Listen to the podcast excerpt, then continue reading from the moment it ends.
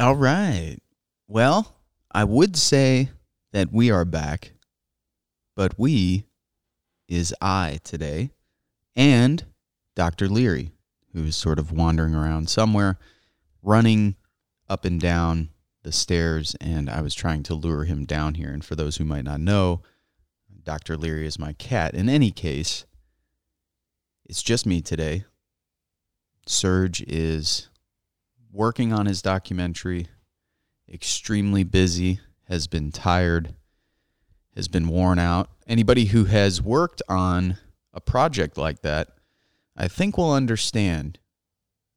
It's a lot. So when people see movies, they see obviously something that's been edited, something that's been polished, something that's been looked at by uh, numerous people, sometimes a half dozen, sometimes dozens, sometimes hundreds, depending on the sort of scale of the movie you're making.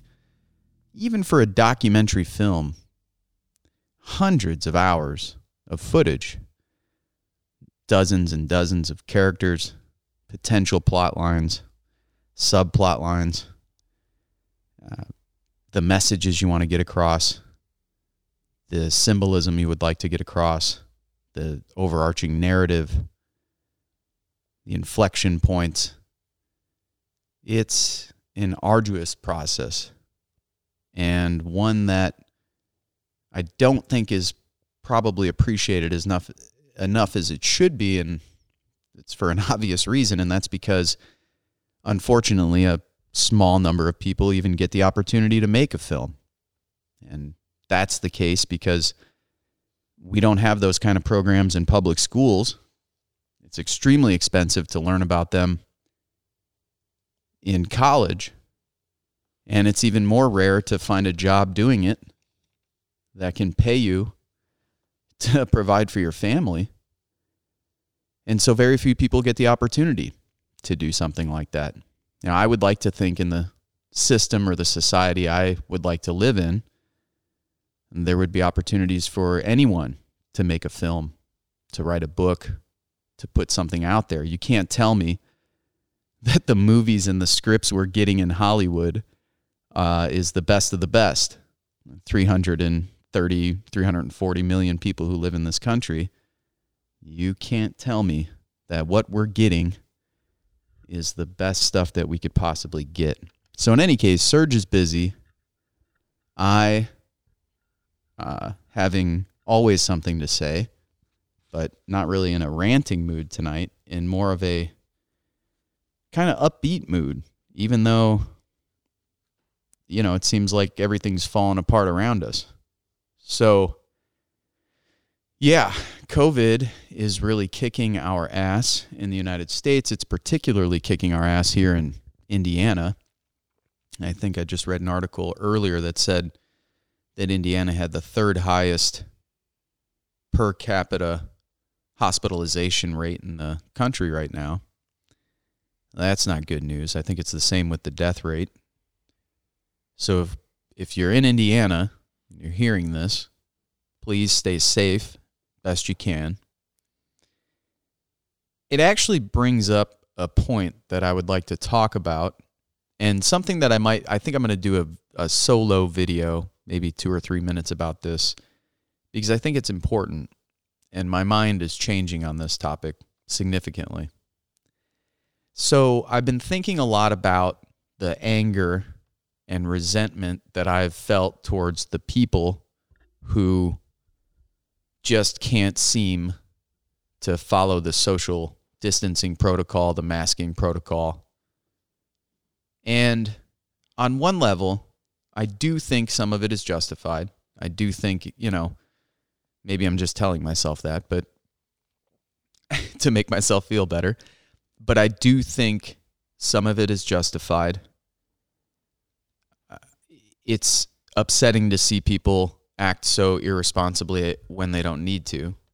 On the other hand, you know, I had a conversation with a friend the other day and I, you know, he was like, God damn it, you know, Americans are this, Americans are that. And I'm like, you know, but is it that it's just Americans and Brazilians and Indians who are the most ignorant people in the world? Or is it that India, Brazil, and the United States are currently ran by right wing, quasi, or total, totally uh, authoritarian governments? I tend to think it's the latter. I mean, I don't think that people in Brazil or India or the United States are inherently more ignorant than anyone else around the world. I think those three countries, the country in which I live, in Brazil and India, have been particularly ravaged by the pandemic because these countries are ran by right wing governments.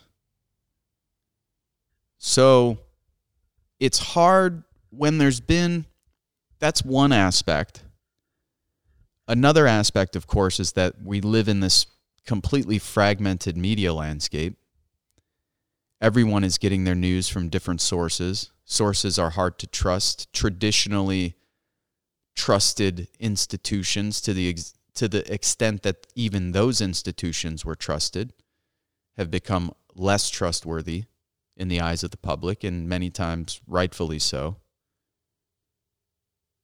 And so it's really hard to get down on people too much when our public infrastructure has been devastated, our public education system uh, has been a you know underfunded, and and for many communities has been a disaster, and then what's came to fill it, you know, to overtake it and fill in the gaps or what, however you want to put that. You know, charter schools, all of this has been a disaster. Uh, so we have a population that doesn't trust institutions, definitely doesn't trust the mainstream media. The government is, you know, completely dysfunctional. And of course, Trump being in power didn't help at all and exacerbated the pro- all of these existing problems. And now I'm thinking to myself, if I'm some person who has to put myself in danger every day anyway. So if I'm some person who say is working at a gas station and I'm putting myself in contact, now some of these gas stations have like, you know, big walls or plexiglass, I'm sorry, sort of, you know, separate uh, barriers that would separate the cashier from the customer, but nonetheless, you know, let's say you're in one of the gas stations that don't. Or let's say you're working the front counter of a fast food restaurant or you're a server, you know, you're a bartender. If you're a bartender right now, how in the fuck would you care or why in the fuck, I'm sorry, would you care about what you do after hours after just interacting with dozens of people? I mean, it's hard to get upset with people when it's the government, the leadership, the Trump administration, the media, the lack of a quality education that people are receiving, the ability to decipher scientific information from bullshit. You know, it's really hard to get down on people when that's the context in which this happens. And then on top of all of this, and the only reason any of this is happening, of course, is I'm sure most of you who are going to listen to this know there's uh, we you know we have a government that refuses to pay people, unlike every other major country uh, on the in the you know in the world. It's astounding that all of this has happened because our government failed to recognize. Obviously, Trump lied. We know why he lied. Election year, all the rest. But, you know, it just could have paid people to stay home. And if they would have paid people to stay home, we wouldn't have went through 80 90% of the insanity that we've endured over the last several months well after the last 9 months now it'll be close we'll be saying over the last year. So it's a matter of good government versus shit government. And since we have a shit government, nobody knows what's going on, and people aren't paid to stay home, so they have to put themselves in danger anyway. And if you're putting yourself in danger anyway for a job that you likely don't want to go to, that you have to go to, that you probably don't feel particularly passionate about, you know, it's really, really hard at this stage in the game to blame those people for wanting to go out and enjoy themselves and do really whatever the fuck they want to do because uh, who knows how long this is going to last. And we could very well be in a situation where, uh, again, the vaccines don't quite mean, I think, what everybody think thinks they mean or what they're going to mean for our ability to socialize and do all the rest. So, I, it's a this is going to remain the top, the number one issue. This and the economy are going to remain the two issues for the next year, if not longer. So I know people might be somewhat sick and tired of hearing me talk about this, but I don't know how we can't talk about it when it is the thing that is sort of coloring our lives. But anyway, we will move on. One of the books that I've been reading and going back to throughout the pandemic has been uh, Sigmund Freud's Civilization and Its Discontents. I'm not going to get into a long conversation or dialogue here today about this with you, but I am going to do a review of Civilization and Its Discontents, why I appreciate the book, what the book uh, has, not what it's meant, it's the wrong word, but why I revisit the book and why I've revisited the book over the last decade and why it remains probably in my top five favorite books of all time, and why I continue to revisit it, particularly in times of great distress and disaster, calamity, and so on. So, look forward to that. Going to be doing more solo stuff. Serge is going to. Uh, well, actually, I'll hold off on announcing that as well. So I'll hold off. But anyway, I'll be doing more solo stuff. Expect that. We'll be doing more solo videos. Speaking of solo videos, we started to put out a series called Why People Hate the Left. Now, let me be very clear about why we did that. First, let me take a drink. This is the only problem with doing a program solo is that if you don't wet your gullet properly prior to the program, there will be pauses because you have to take a drink.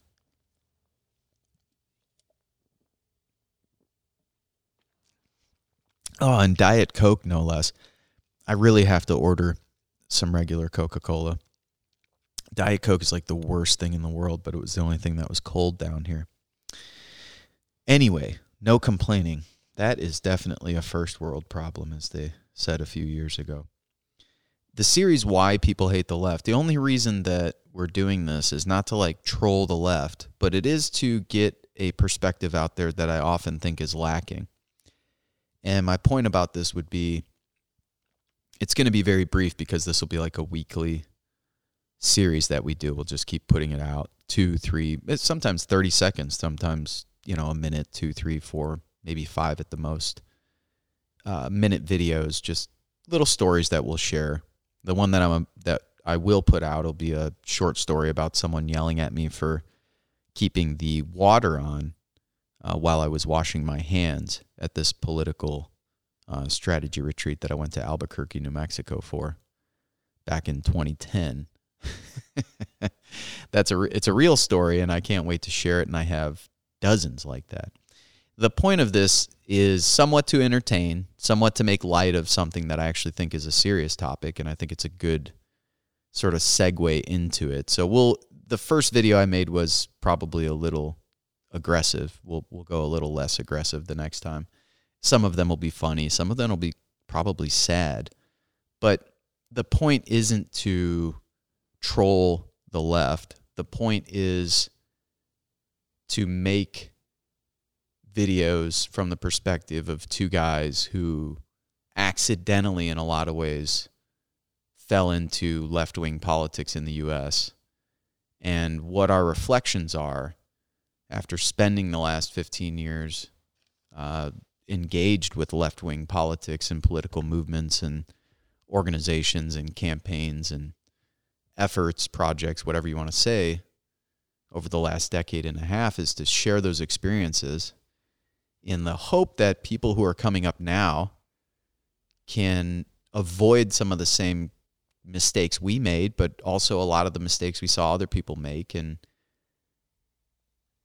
it, hopefully that's what we could do. I mean, that's the that's the hope, I think, with videos like that. And you kind of make light of it. I mean, sometimes you have to really put the hammer down and be like, this is bullshit. like this is, you know, whatever it is, the topic. I mean, the other day it was, you know, someone telling me that I needed to incorporate more black queer theory to uh, you know, really be an effective organizer where I live here in Michigan City. I, I would argue you probably don't need to incorporate that as your organizing uh, part of your organizing 101 uh, and it's not uh, something that is in most people's lexicon so again this gets back to whether people want to virtue signal or whether people want to actually learn things that matter now to, having said that I want to clarify something because I got all kinds of messages from people. If you want to talk about those topics, fantastic. I look, I'm into continental philosophy.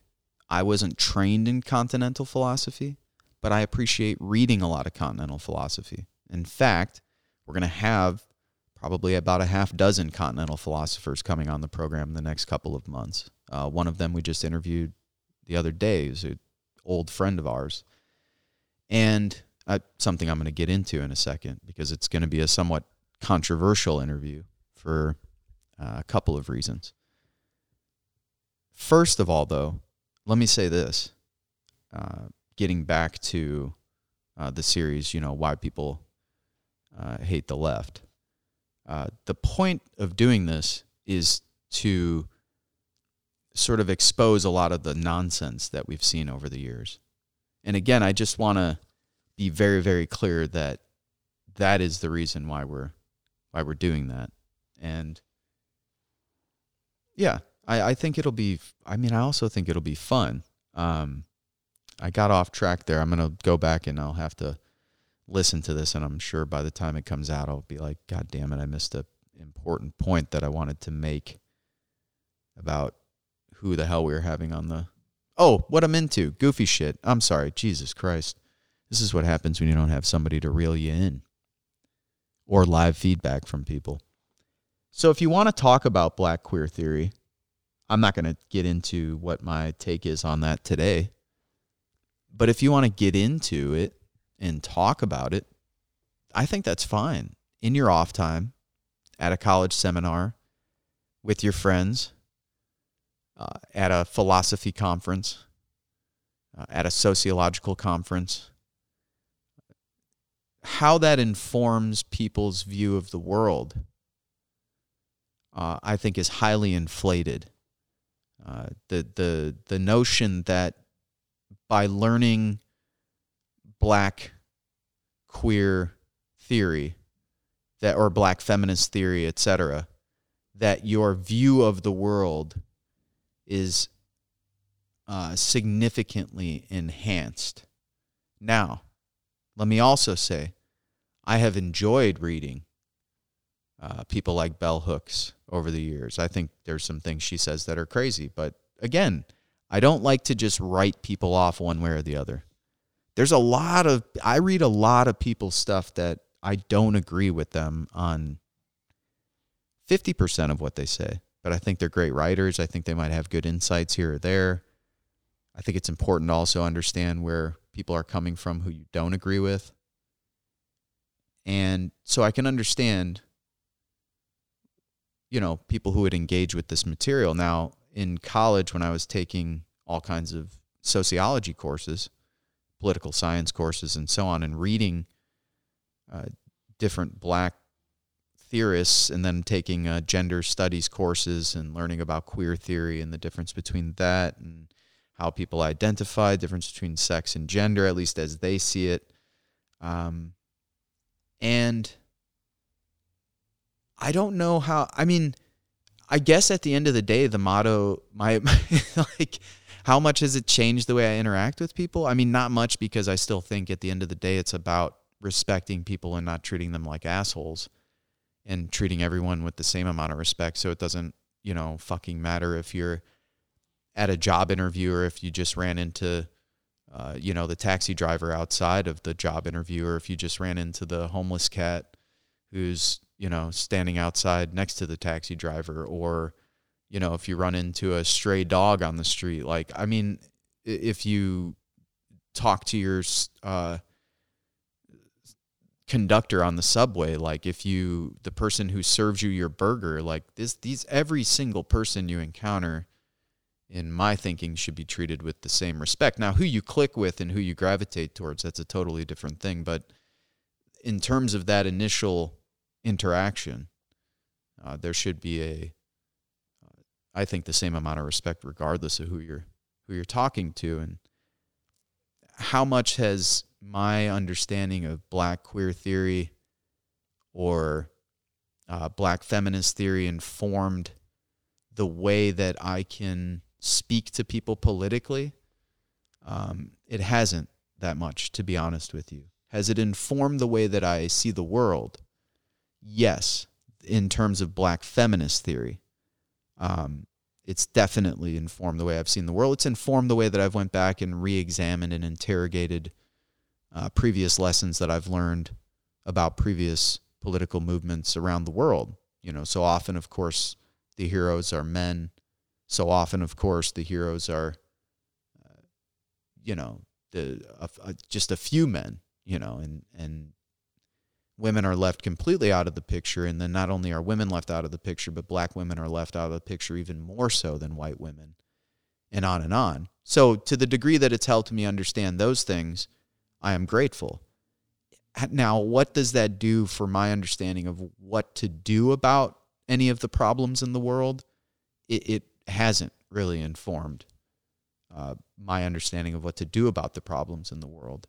I think what many people take away from those kinds of teachings or whatever books they're reading or documentaries they're watching, speakers they're listening to, whatever it may be, I think for a lot of people is uh, that they think, okay, well, we should center uh, black women at the center of this political effort. Well, I think the context matters.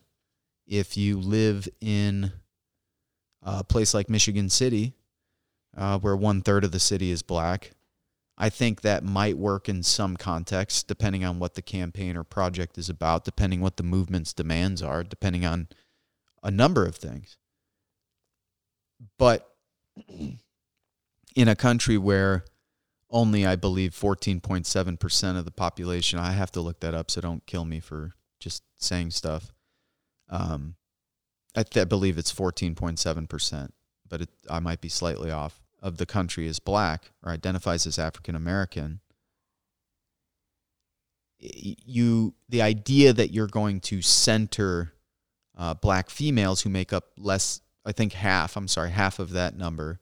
So 7%, you know, 7.3.5 or whatever it is, 7.35% of uh, the United States, you're not going to center uh, a, demographic that represents 7.3% of the United States in all of your political efforts.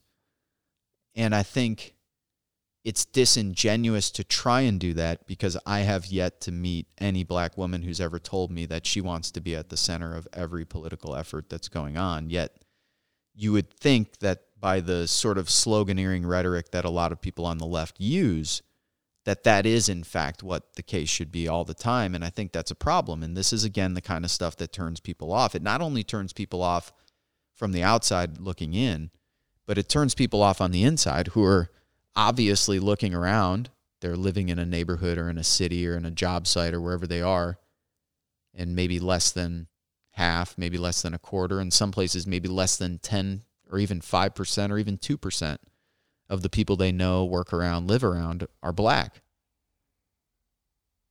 So the point isn't to make those people feel bad. The point is to show them a way to maybe organize in their own context with their own understandings about the, you know, their circumstances and where they live and the people who live around them. And to perhaps show them how they can work with other movements and groups, you know, team up with organizations that might be predominantly black or maybe all black. What would that organizing look like? Those are interesting conversations to me. Um, but I don't think by teaching that person or ramming the kind of theories you would you would read or learn about by reading uh, black queer theorists or black feminist theorists. Uh, some people would combine the two of them and say black queer feminist theorists. I mean, even that kind of language, I think, is highly detrimental because I think most people don't know what it means. And unless you've been to certain college classes, how the hell would you? So, anyway, I just wanted to clarify my position there because it's not that there's anything inherently wrong with talking about any of these topics. I think they should be talked about and debated, but I don't think it's our number one priority. And I don't think even by talking and debating the topic that it's going to help us organize people because the people who would be talking and debate talking about and debating this topic are largely people who are disconnected from the kind of people that we need to reach out to to actually make a difference. So, there's that. What else did I want to rap about? Oh, our friend Avital. So we are we did interview our friend Avital Ronell. She, just to be clear, had just recently been through uh, an incident over the last couple of years. So let me back up. So Avital is a sort of world renowned, uh, infamous, also, I guess you could say controversial figure. Controversial to the extent that, depending on who you talk to, she her name would bring up uh, anything from never-ending praise to never-ending criticism. So, I guess you could say controversial. She's one of my favorites. She's a friend and also a mutual friend of Olivier Morel, who's been on the program. You've heard us talk about Olivier plenty of times. In any case, she is a world renowned uh, continental philosopher, has written many books, uh, probably best known for bringing Derrida's work, uh, Jacques Derrida, who is a French postmodern philosopher who uh, developed the concept of deconstructionism. And that was sort of his claim to uh, greatness, fame, infamy, uh, never ending critique and praise, just like Avital. So I think Avital has always gotten a lot of shit because she was the person who I think really made Derrida's work uh, you know, a component of U.S. academia. so, long story short, because that sounds like a bunch of just craziness that you might not be interested in. Uh, Avital is also, I think, a great poet and an artist as much as she is a philosopher. Anyway, let's get cut to the chase. So she got embroiled in a controversy at New York University over the last couple of years because of some shit that went down with a graduate student that uh, they had a relationship, but the relationship wasn't quite clear what kind of relationship. This gentleman uh, claimed that Avital was uh, misusing her her position or her uh, position of power, et cetera, et cetera. People jumped on this opportunity to just trash Avital, uh, which I found interesting, of course, in this context of Me Too, because for all of the men who've been doing shady, fucked up shit for a long time, one incident. We don't even really know the details of the incident. I mean, there's a there's it's a lot. It's not a clear cut story what this was, and it definitely was not, uh, you know, something like what one might call sexual harassment, let alone rape or any of these kinds of terms uh, or things that people would do. It's not. It's not even anything on that. It's not in the word, same universe. So that's number one. Number two, people jumped on this opportunity because I think people were trying to go after her work before that anyway, and I think people are just pissed that because of her, in a lot of places, students are reading Derrida. I know a lot of people have problem with Derrida. Uh, I do not. I think like again, a lot of thinkers uh, like Heidegger, someone who personally, politically, very problematic, very disgusting uh, as a thinker, ideas, stuff he wrote, very important work. Sort of the same with the music that people listen to. So people who, I mean, I think everybody's a hypocrite at the end of the day. If if I'm just being honest, I mean, if you're listening to the Rolling Stones or Led Zeppelin or I mean, let's just name the amount of artists who've had sexual relationships with underage women, underage boys. Um, this is all well known. Uh, Hollywood people, actors, uh, producers, all these people. That's not to excuse it. It's just to say that I try to separate. I've had to separate the person from the art. Now, with Avital, I have not had to do that because, in my experience with Avital, she's been nothing but wonderful, gracious, uh, beautiful, kind, genuinely warm person.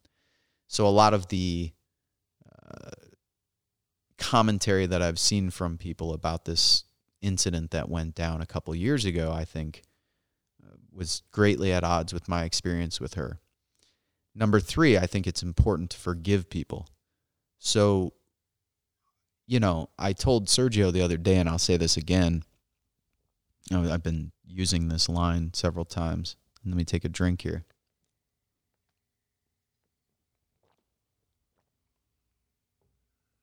Throughout the years, I've had an opportunity to go to a lot of places, give a lot of talks. And one of the really cool things about that is meeting uh, people from Iraq. And over the years, I've met a lot of people from Iraq, some of them approaching me with tears in their eyes, you know, ready to give me a hug. And I always tell people if an Iraqi refugee who's living halfway around the world or someone I've met in a different country, someone who's reached out just to say hello or to thank me, which is very surreal, seeing as I helped destroy their country.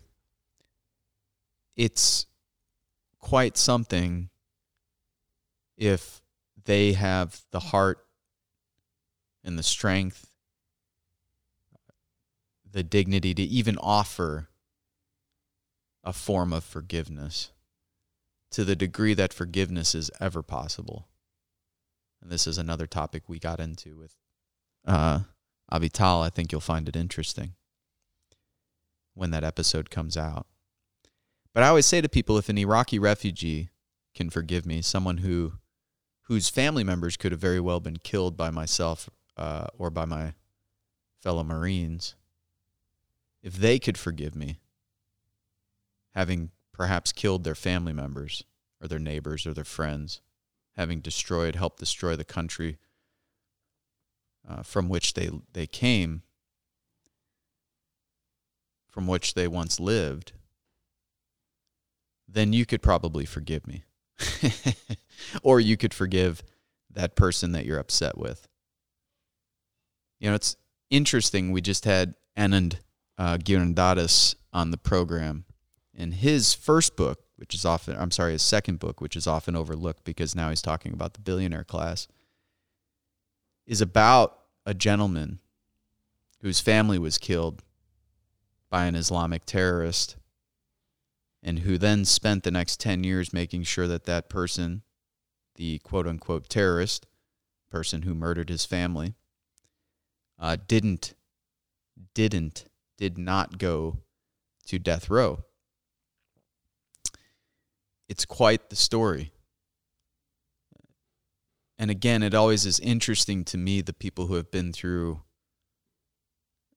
the most intense violence uh, are sometimes the ones most willing to forgive, uh, particularly when it is an act of violence and not a an ongoing pattern of violence.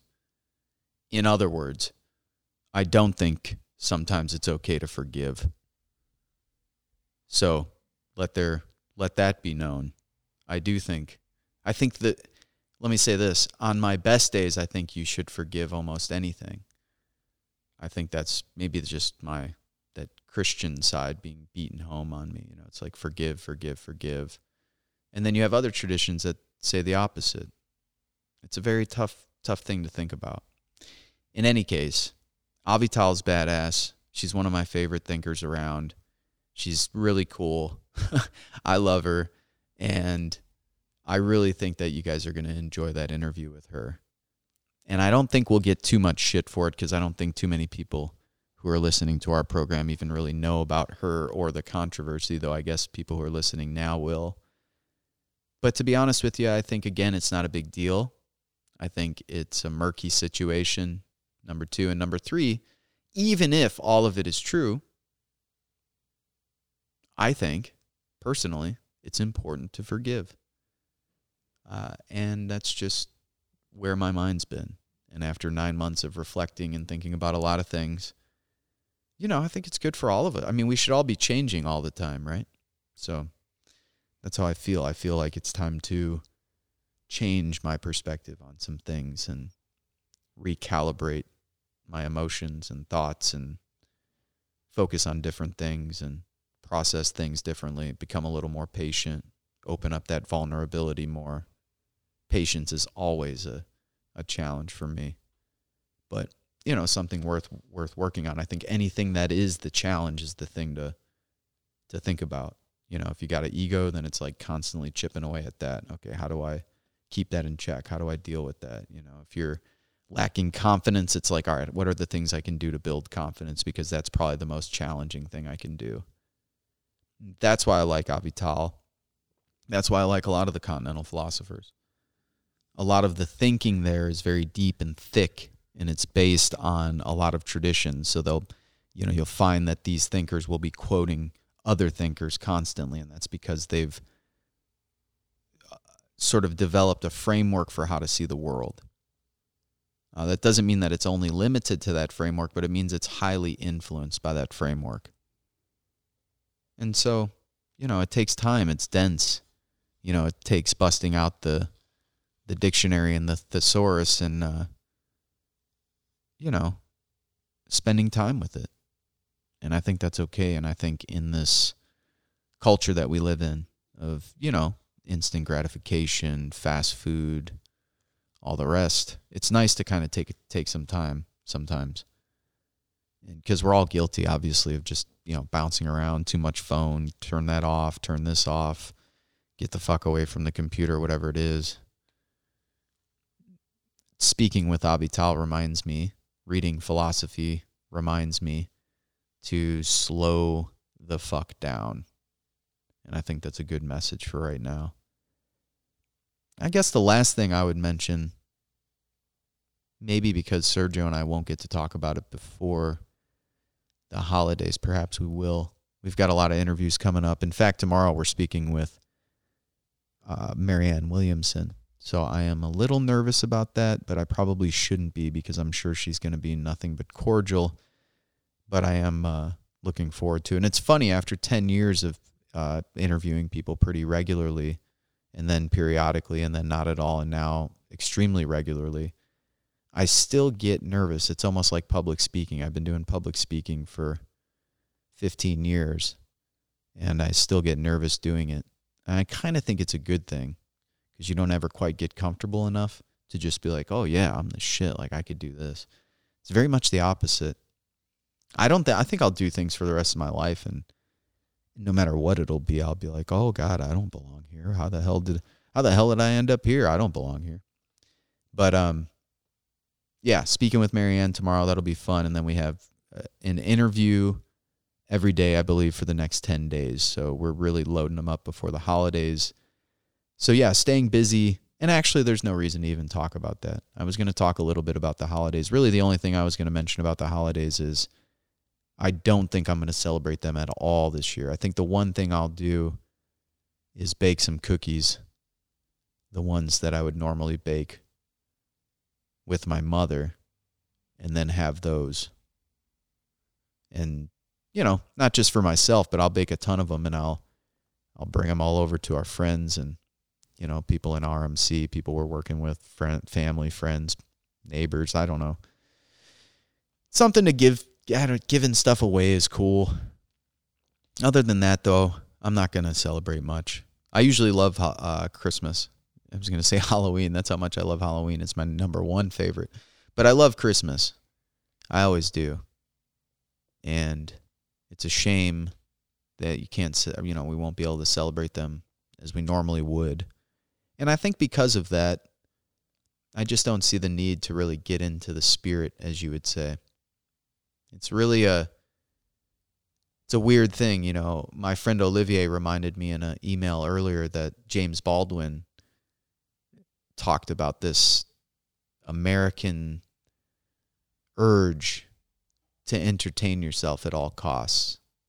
And, and man, I mean, James Baldwin was a, a powerful, powerful thinker. And I just, I think about what that means in today's world in the midst of all of this suffering and death, sickness, poverty, economic, and I mean, pain that people are feeling.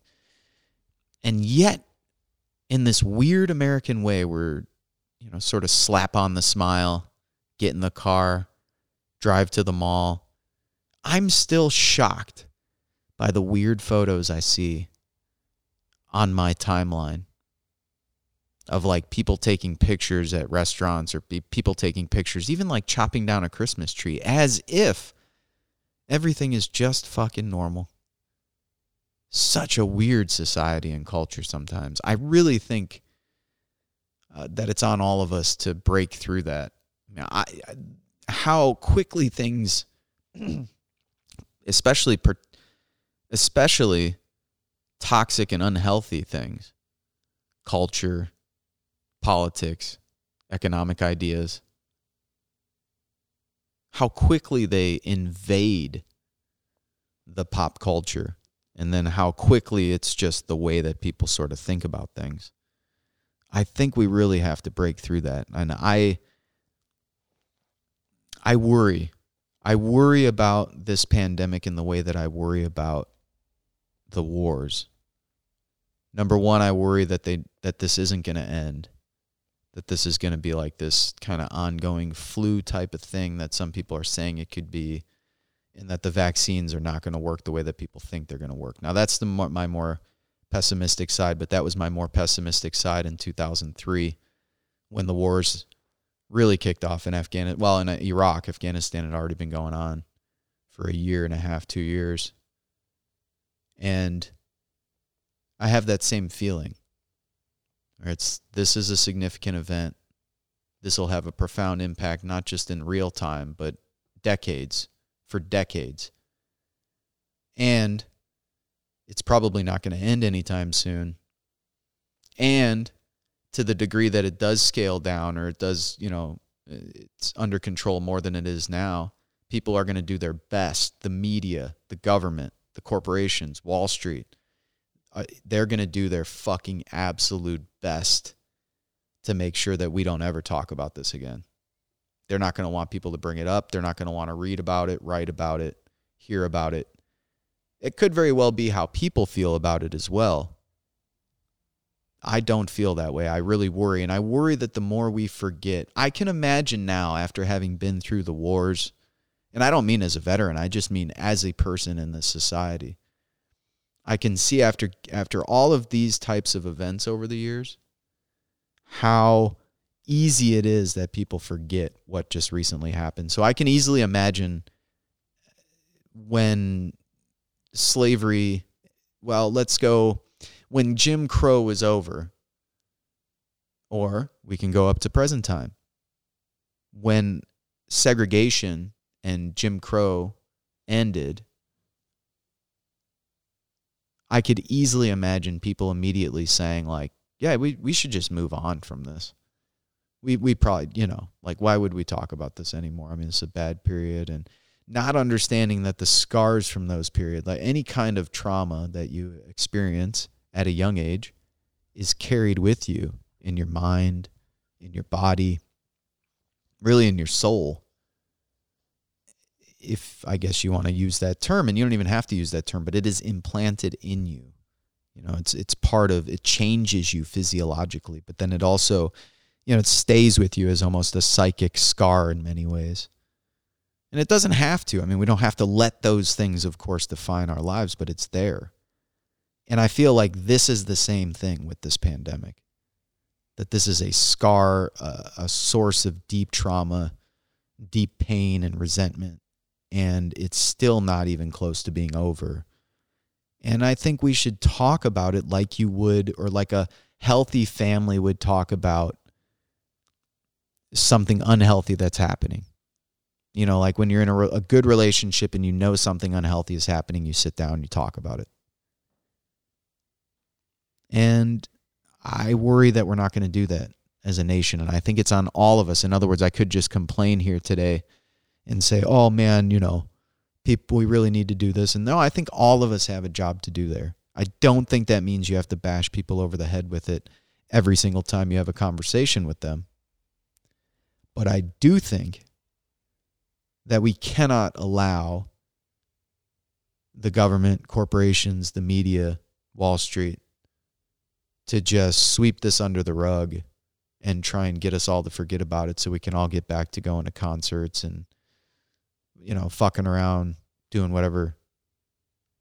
But i also feel like it's going to be hard very hard to do those things because the longer this goes on the longer the economy's fucked up the less money people have to do those things so even when or if it becomes safe to do them who the hell's going to have the money to do them? Number one. Number two, eh, is that really the best way we should be spending our time?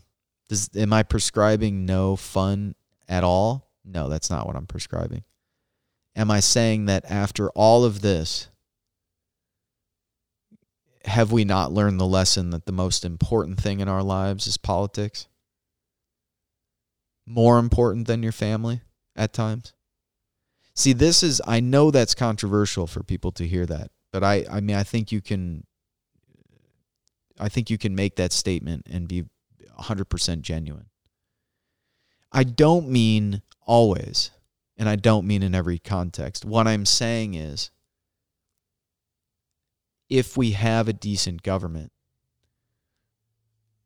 if we had one right now, or over the course of the last nine fucking months, we would be able to spend time with our family that we care so much about.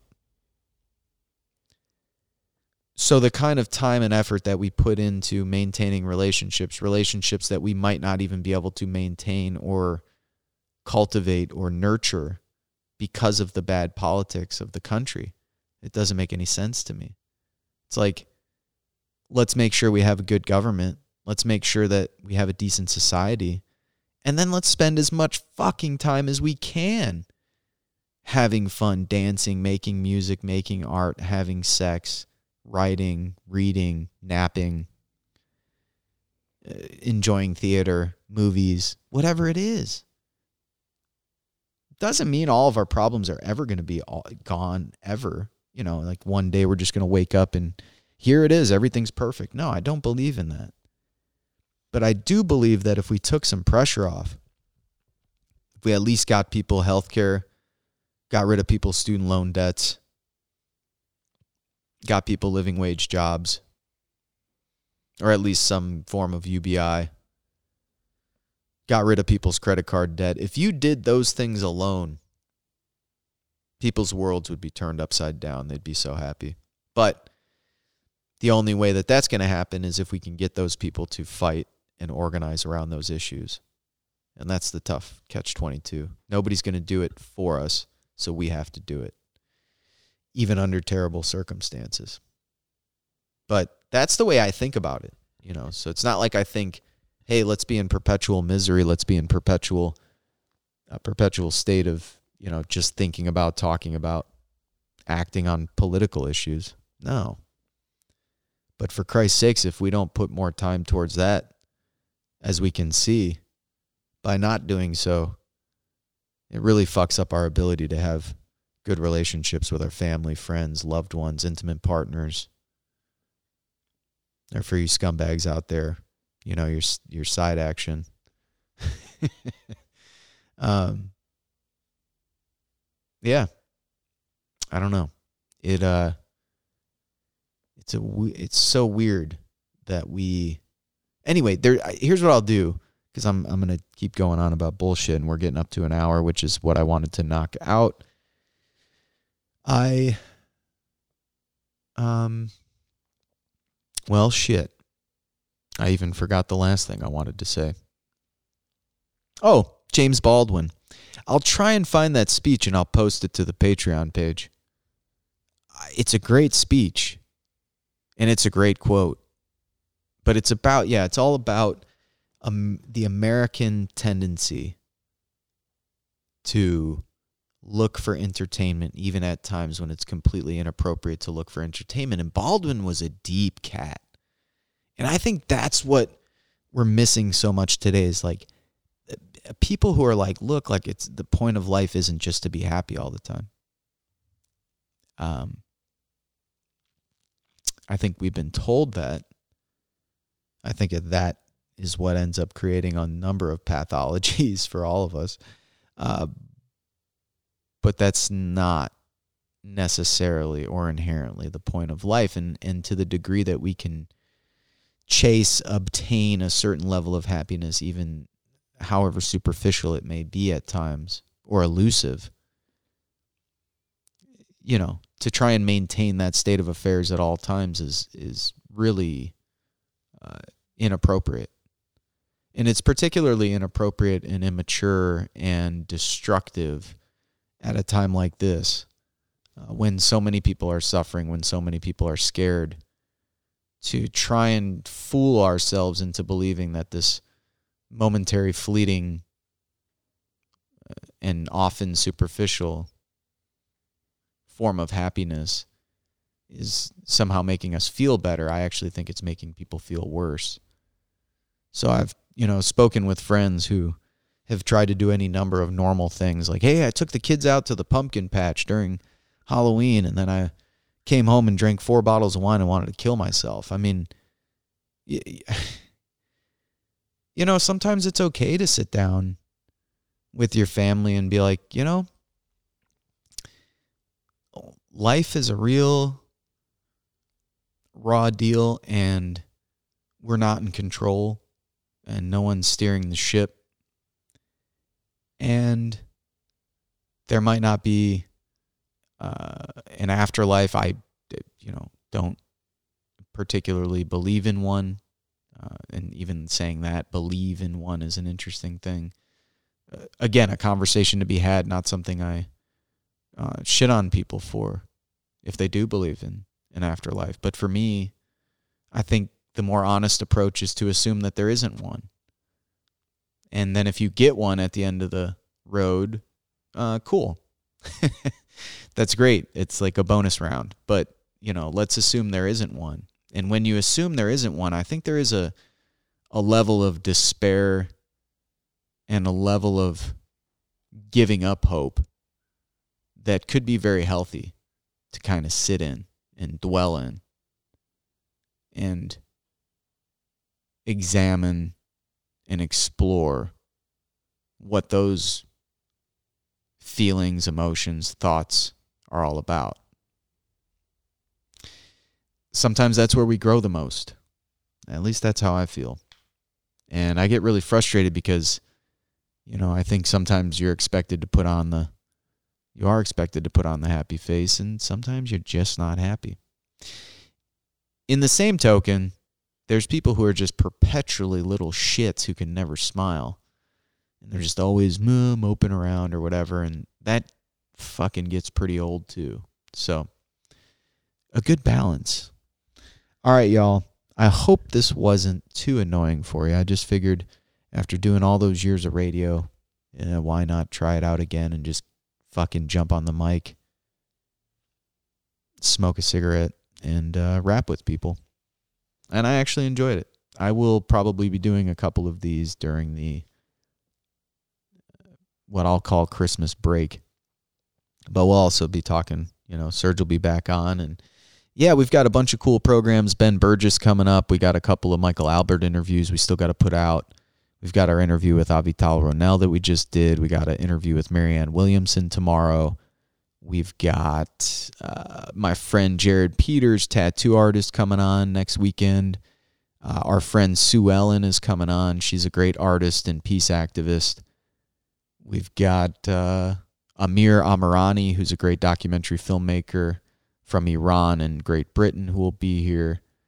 So yeah, not be here. I'm sorry. I wish he was here.